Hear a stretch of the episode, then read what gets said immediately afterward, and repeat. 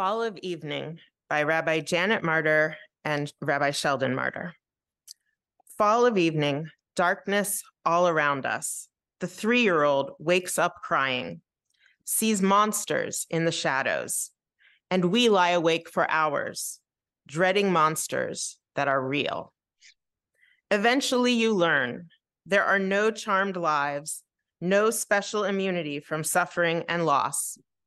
We cannot pray for safety, only for the strength to endure. So let us build a canopy while we can, for the darkness falls on all of us. There is no shelter from the shadows, no protection from the terrors of night, nothing but the warmth of a loving touch, comforting reminder you are not alone.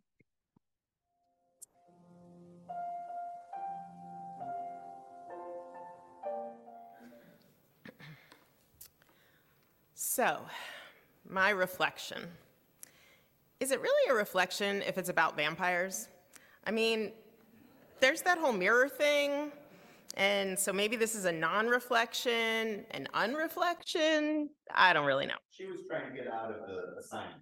Yeah, exactly. Right. I'm, I'm just going to go back, sit down because can't do a reflection about vampires. Um, yeah, exactly. So I don't actually, I don't think I'm actually a vampire, but I do have a lot in common with them. I really don't like sunlight. The rest of y'all get excited on sunny days, but not me. The sun is hot and it gets in my eyes and it blinds me. Why is this a good thing? Give me some clouds, air with a slight chill to it, and a cozy jacket, and I'm a happy camper. Days like today, the fall. I'm also an insomniac. I have literally been an insomniac since I was an infant. I still remember the knockdown, drag out fights over bedtime when I was a kid. And to this day, I have many sleepless nights and am often up till three in the morning. Put me, but put me on a cold stone floor at two in the afternoon under bright sunlight after just drinking a cup of coffee, and I will probably be asleep in five minutes or less. I just feel more alive at night. My mind is clearer. I love the mysterious nature of the night, the slightly unsettling, uncertain feeling of the dark, the stillness, the lack of distraction. There's magic in the night. I also have a strong fascination with European, uh, European culture, particularly the medieval through Victorian periods, and I love Gothic architecture. And I love to wear black.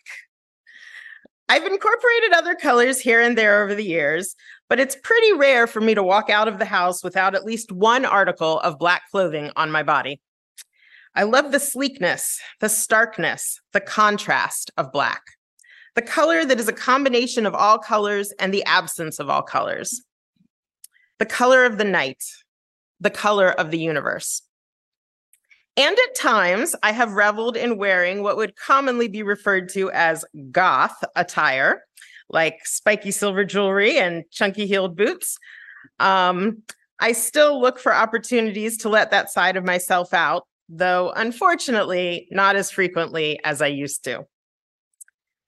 The motif of the vampire is a way of taking the dark and making it beautiful. Still scary and mysterious, but also irresistible and alluring. Vampires represent the other. They represent what we dread, but for some of us, they also represent something inside of us that does not normally get a chance to be expressed. As a friend of mine said when I was discussing this service with her, vampires are an embodiment of something we fear, something we fear we might be, something we fear we might want to be. To find the vampire inside of yourself, you have to take the road less traveled. Embrace your vulnerability and venture out into the deep, chilly darkness of the night. Up jagged stone stairs to a castle with spires reaching to an intensely black sky. You must walk a labyrinth of shadowy candlelit hallways that mirror the many twisting pathways of the human mind. You must search every murky, dusty room and break through the cobwebs that lurk in your own psyche. And then finally, you find the vampire, dressed not just in black, but in darkness. They smile at you serenely over a, co- over a goblet full of what might or might not be wine, and welcome you back to yourself, saying simply, I've been waiting for you to find me. I've been here with you all along.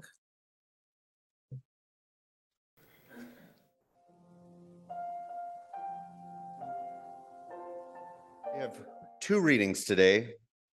The first is an excerpt from uh, an essay, Not Just Dead, but Gay Queerness and the Vampire by William A. Tringali. The vampire is the queerest of monsters. Its terror does not emerge because of it is an ungodly creation of science or a mindless killing machine. It does not rise from the deep, scaled and covered in algae to steal unwary beachgoers. It is not a mishmash of various corpses sewn together by a mad scientist. It does not howl at the moon or remain a mild mannered Jekyll in its waking hours, only to transform when it lies down to bed. No, the horror of the vampire is sexual. Worse, it is sexual in all the wrong ways. It's beautiful, charming, even occasionally funny and likable, but definitely abnormal. This allows the vampire to become a conduit for cultural anxieties concerning queerness. As a creature that straddles the binaries of life and death, drawing attraction and repulsion, the vampire queers both gender and sexuality.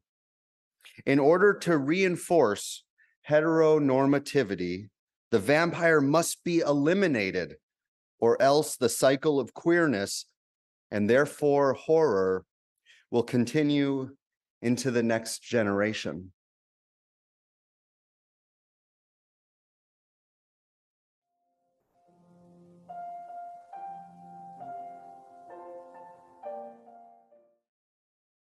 So I wrote this when I was 26 or 27 years old and finally typed it out from the margins of the book it was written in uh, that I jotted it down in. So here we go. The play. We are actors every day. We write the script and then we play. Pretend to be what we are not. Let others change for us the plot. Sometimes we play the part so well that even we cannot tell who is real and what is not, who we are and what we thought. We work all day on our conformance, rehearsing for some grand performance. The day when this will all be true, when life is happy and simple too. When our skeletons are laid to rest, and every day we are the best. We practice with tenacious drive. Day in, day out, we do strive. We fool them all. No one knows who really is inside these clothes. And in this skin and in this head, in truth, she might as well be dead. Yet they are actors too, you know. They know the ropes, they've played the show. And truth be told, they like the play. They all come back every day to see it performed anew but not really for a better view. And of course, we aim to please our audience, we do appease. Not too deep or too sad, nothing that will hurt too bad. None of the insanity, nor or the scars and anarchy. All the stuff that fills our brains and haunts us with bitter pains and bloats us till we might explode or scream and rant or just implode. No, we continue with the play, saying, All is well, have a nice day. So why not give up the ruse? Must we always amuse? Are we afraid what they might say? the shock and horror they would display? No, it's not the audience that keeps us locked inside this fence. We are actors playing for ourselves, even when no one else delves far enough to expose our act.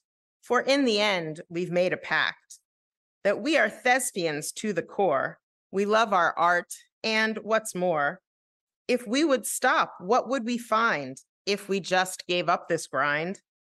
That reality is inescapable, and sometimes we are incapable of facing things we never saw before, but they are things we can't ignore. And that sanity begins and ends when one no longer pretends.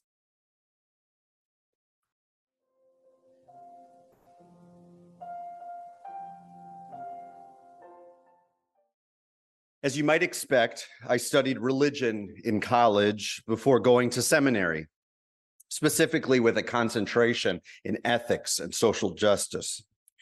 That's probably not much of a surprise, good grounding. But many of you may not know that I also had a second major in my undergrad, which was in peace, justice, and conflict resolution studies. Now, for the second important arena of study, my concentration was in gender and sexuality. So, beyond exploring the general theory and practice of peacemaking, the work of justice, and the pathways towards conflict resolution, I took several courses on the wide array of concerns within the fields of gender and sexuality. And this is not a random nugget of trivia for the Reverend Nic pop quiz after the service. I hope you're ready. In fact, it's not trivial at all. The way I perceive the world, the way I personally make meaning and act in the world is through the lens of religious ethical concern for the justice and well being of marginalized people and communities as we collectively seek to liberate ourselves from these oppressive systems that we've inherited and unavoidably perpetuate. We are discussing two of these systems of oppression today. The first is homophobia, which is an irrational fear of aversion to or discrimination against homosexuality or gay people. The second is transphobia, which is an irrational fear of aversion to or discrimination against transgender people fear, aversion, and discrimination, whether on the basis of sexual orientation or gender identity, should each be of critical concern for us. Uh, should each be of critical concern for us, considering the world we live in today. My hope in this sermon is to focus on the first of these issues fear. Fear as we personally navigate the ever changing topics of sexuality and gender in this millennia. Continuing our series on facing our monsters, exploring fear feels to be a good direction to explore. And we are, by doing so, confronting the horrors as embodied in the vampire. So originally, this was there's going to be the sound uh, thunderclap, and it was going to lights flicker, but we we had to cut that. So picture it. We'll add it to the pledge drive. Yeah. Anyway, how many of you have a particular interest in vampires, or maybe you did when you were younger? Anyone? Okay. Lesley clearly did and does. Vampires are the quintessential monster when it comes to topics related to sexuality and gender.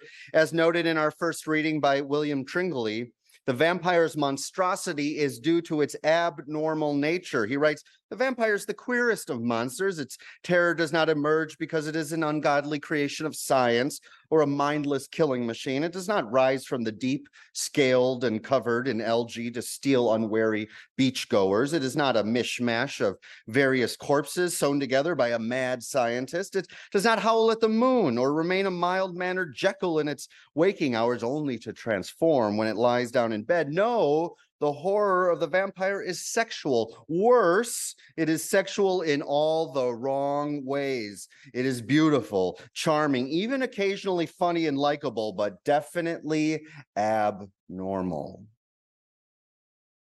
Abnormal might be a more familiar and comfortable term than the word queerness or queer, but they are more similar than you might imagine.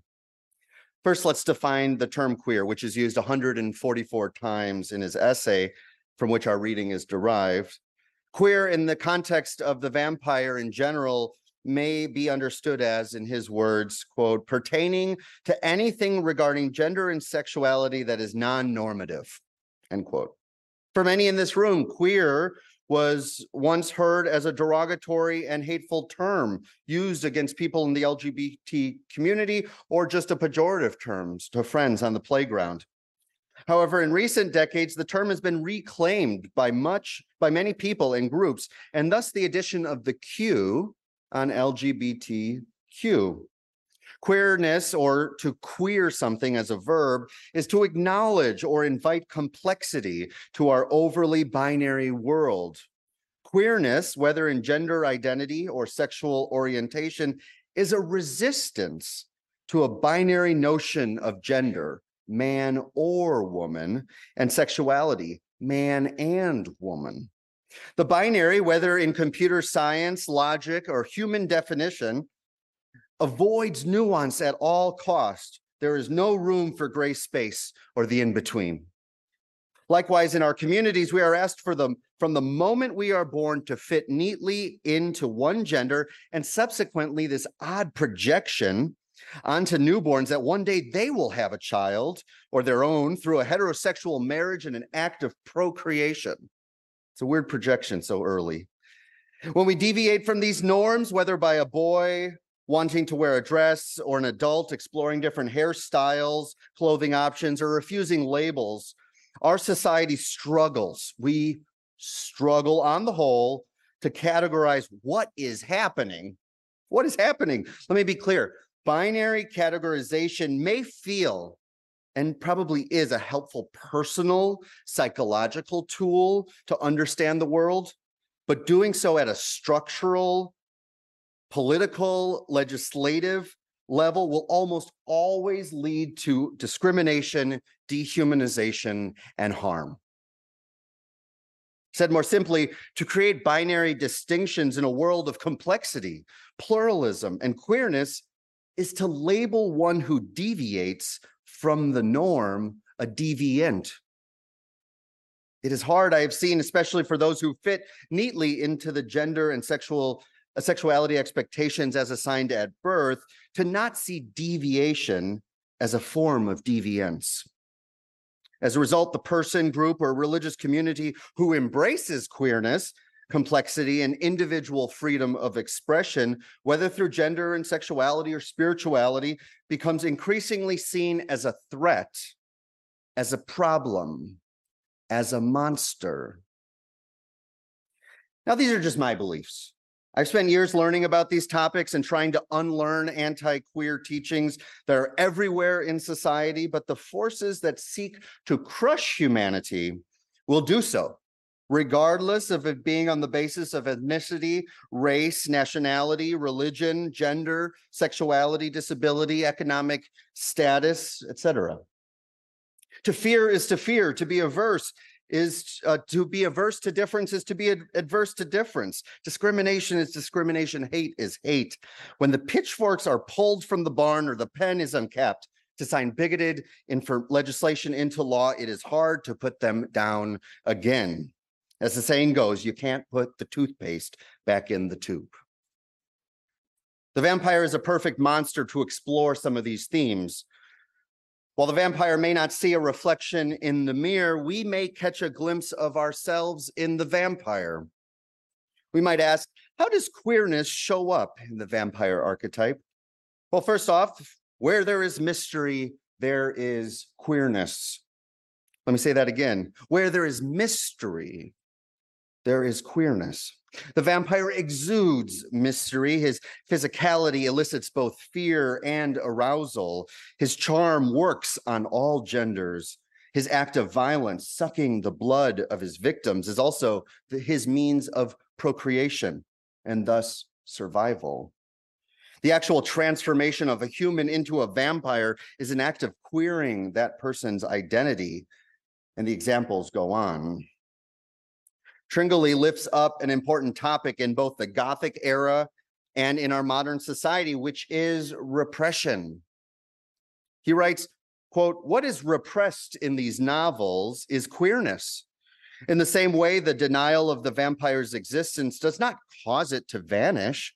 The protagonist's denial, or our denial, of the queerness of their actions and behaviors do not negate them. Repression or resistance or legislation or hate crimes cannot erase the existence of queerness in our society. Closing our eyes to our LGBTQ plus siblings or our own internal multitudes will not work. They are around us. They are with us. They are us.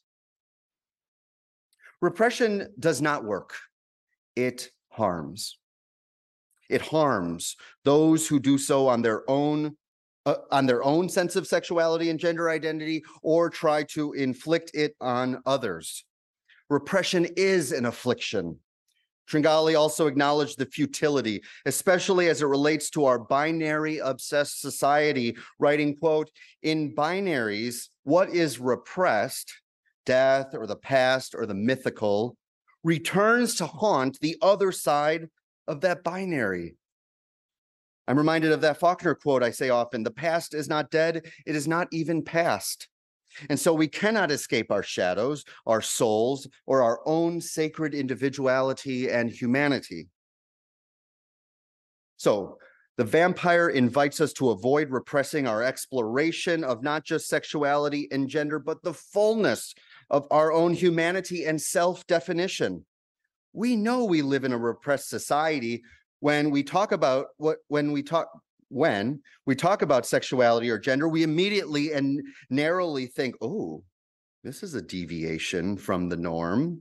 This may get a little too personal or what happens in the bedroom stays in the bedroom.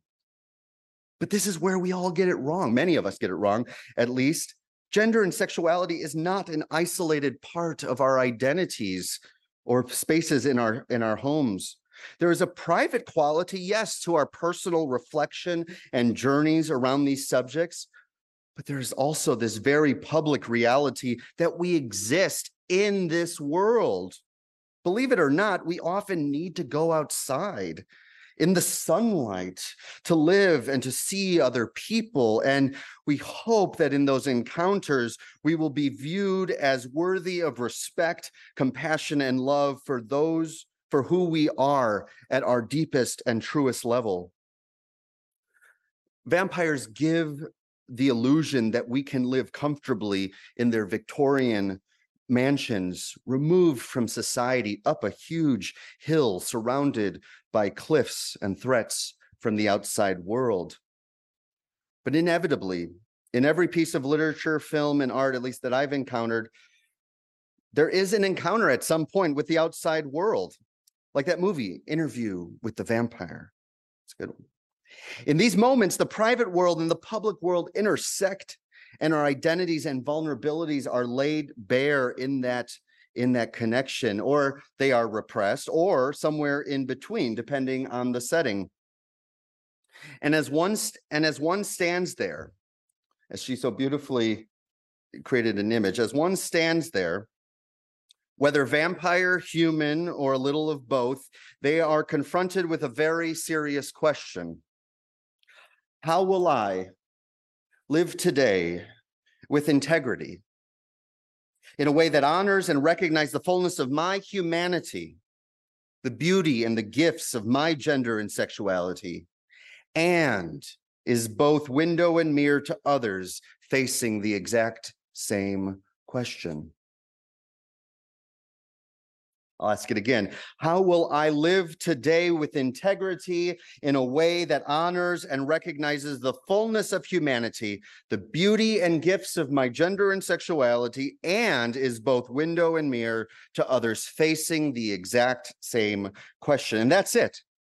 That is the invitation of the vampire. And they are both that they are both window and mirror to explore the concepts of gender and sexuality and personal um, and, and personal self-definition, as well as societal sentiments regarding deviation. from the binary norm. And so we can look from our homes up to the castle far over there, wondering how one can live with such integrity and self confidence. Or we can see that window, which each of us has, a window into the soul of another, and consider what invitation, reflection, and honesty we are asked to bear in this life. I believe this is and can evermore be a place where we are both window and mirror to one another as we seek to, the, to live the lives of integrity that we long to. I believe this is and can evermore be a place where our differences matter. They matter more than you fitting into a norm or to a binary or to a status quo. This is a community of not repression, but celebration, not restriction, but liberation, not fear, but collective compassion and embrace for the beauty that is you. The inherent worthiness of love that you were born with and for which we can model to one another, to the world, what love looks like, both here and out there. May we dare to deviate. May we dare to dream.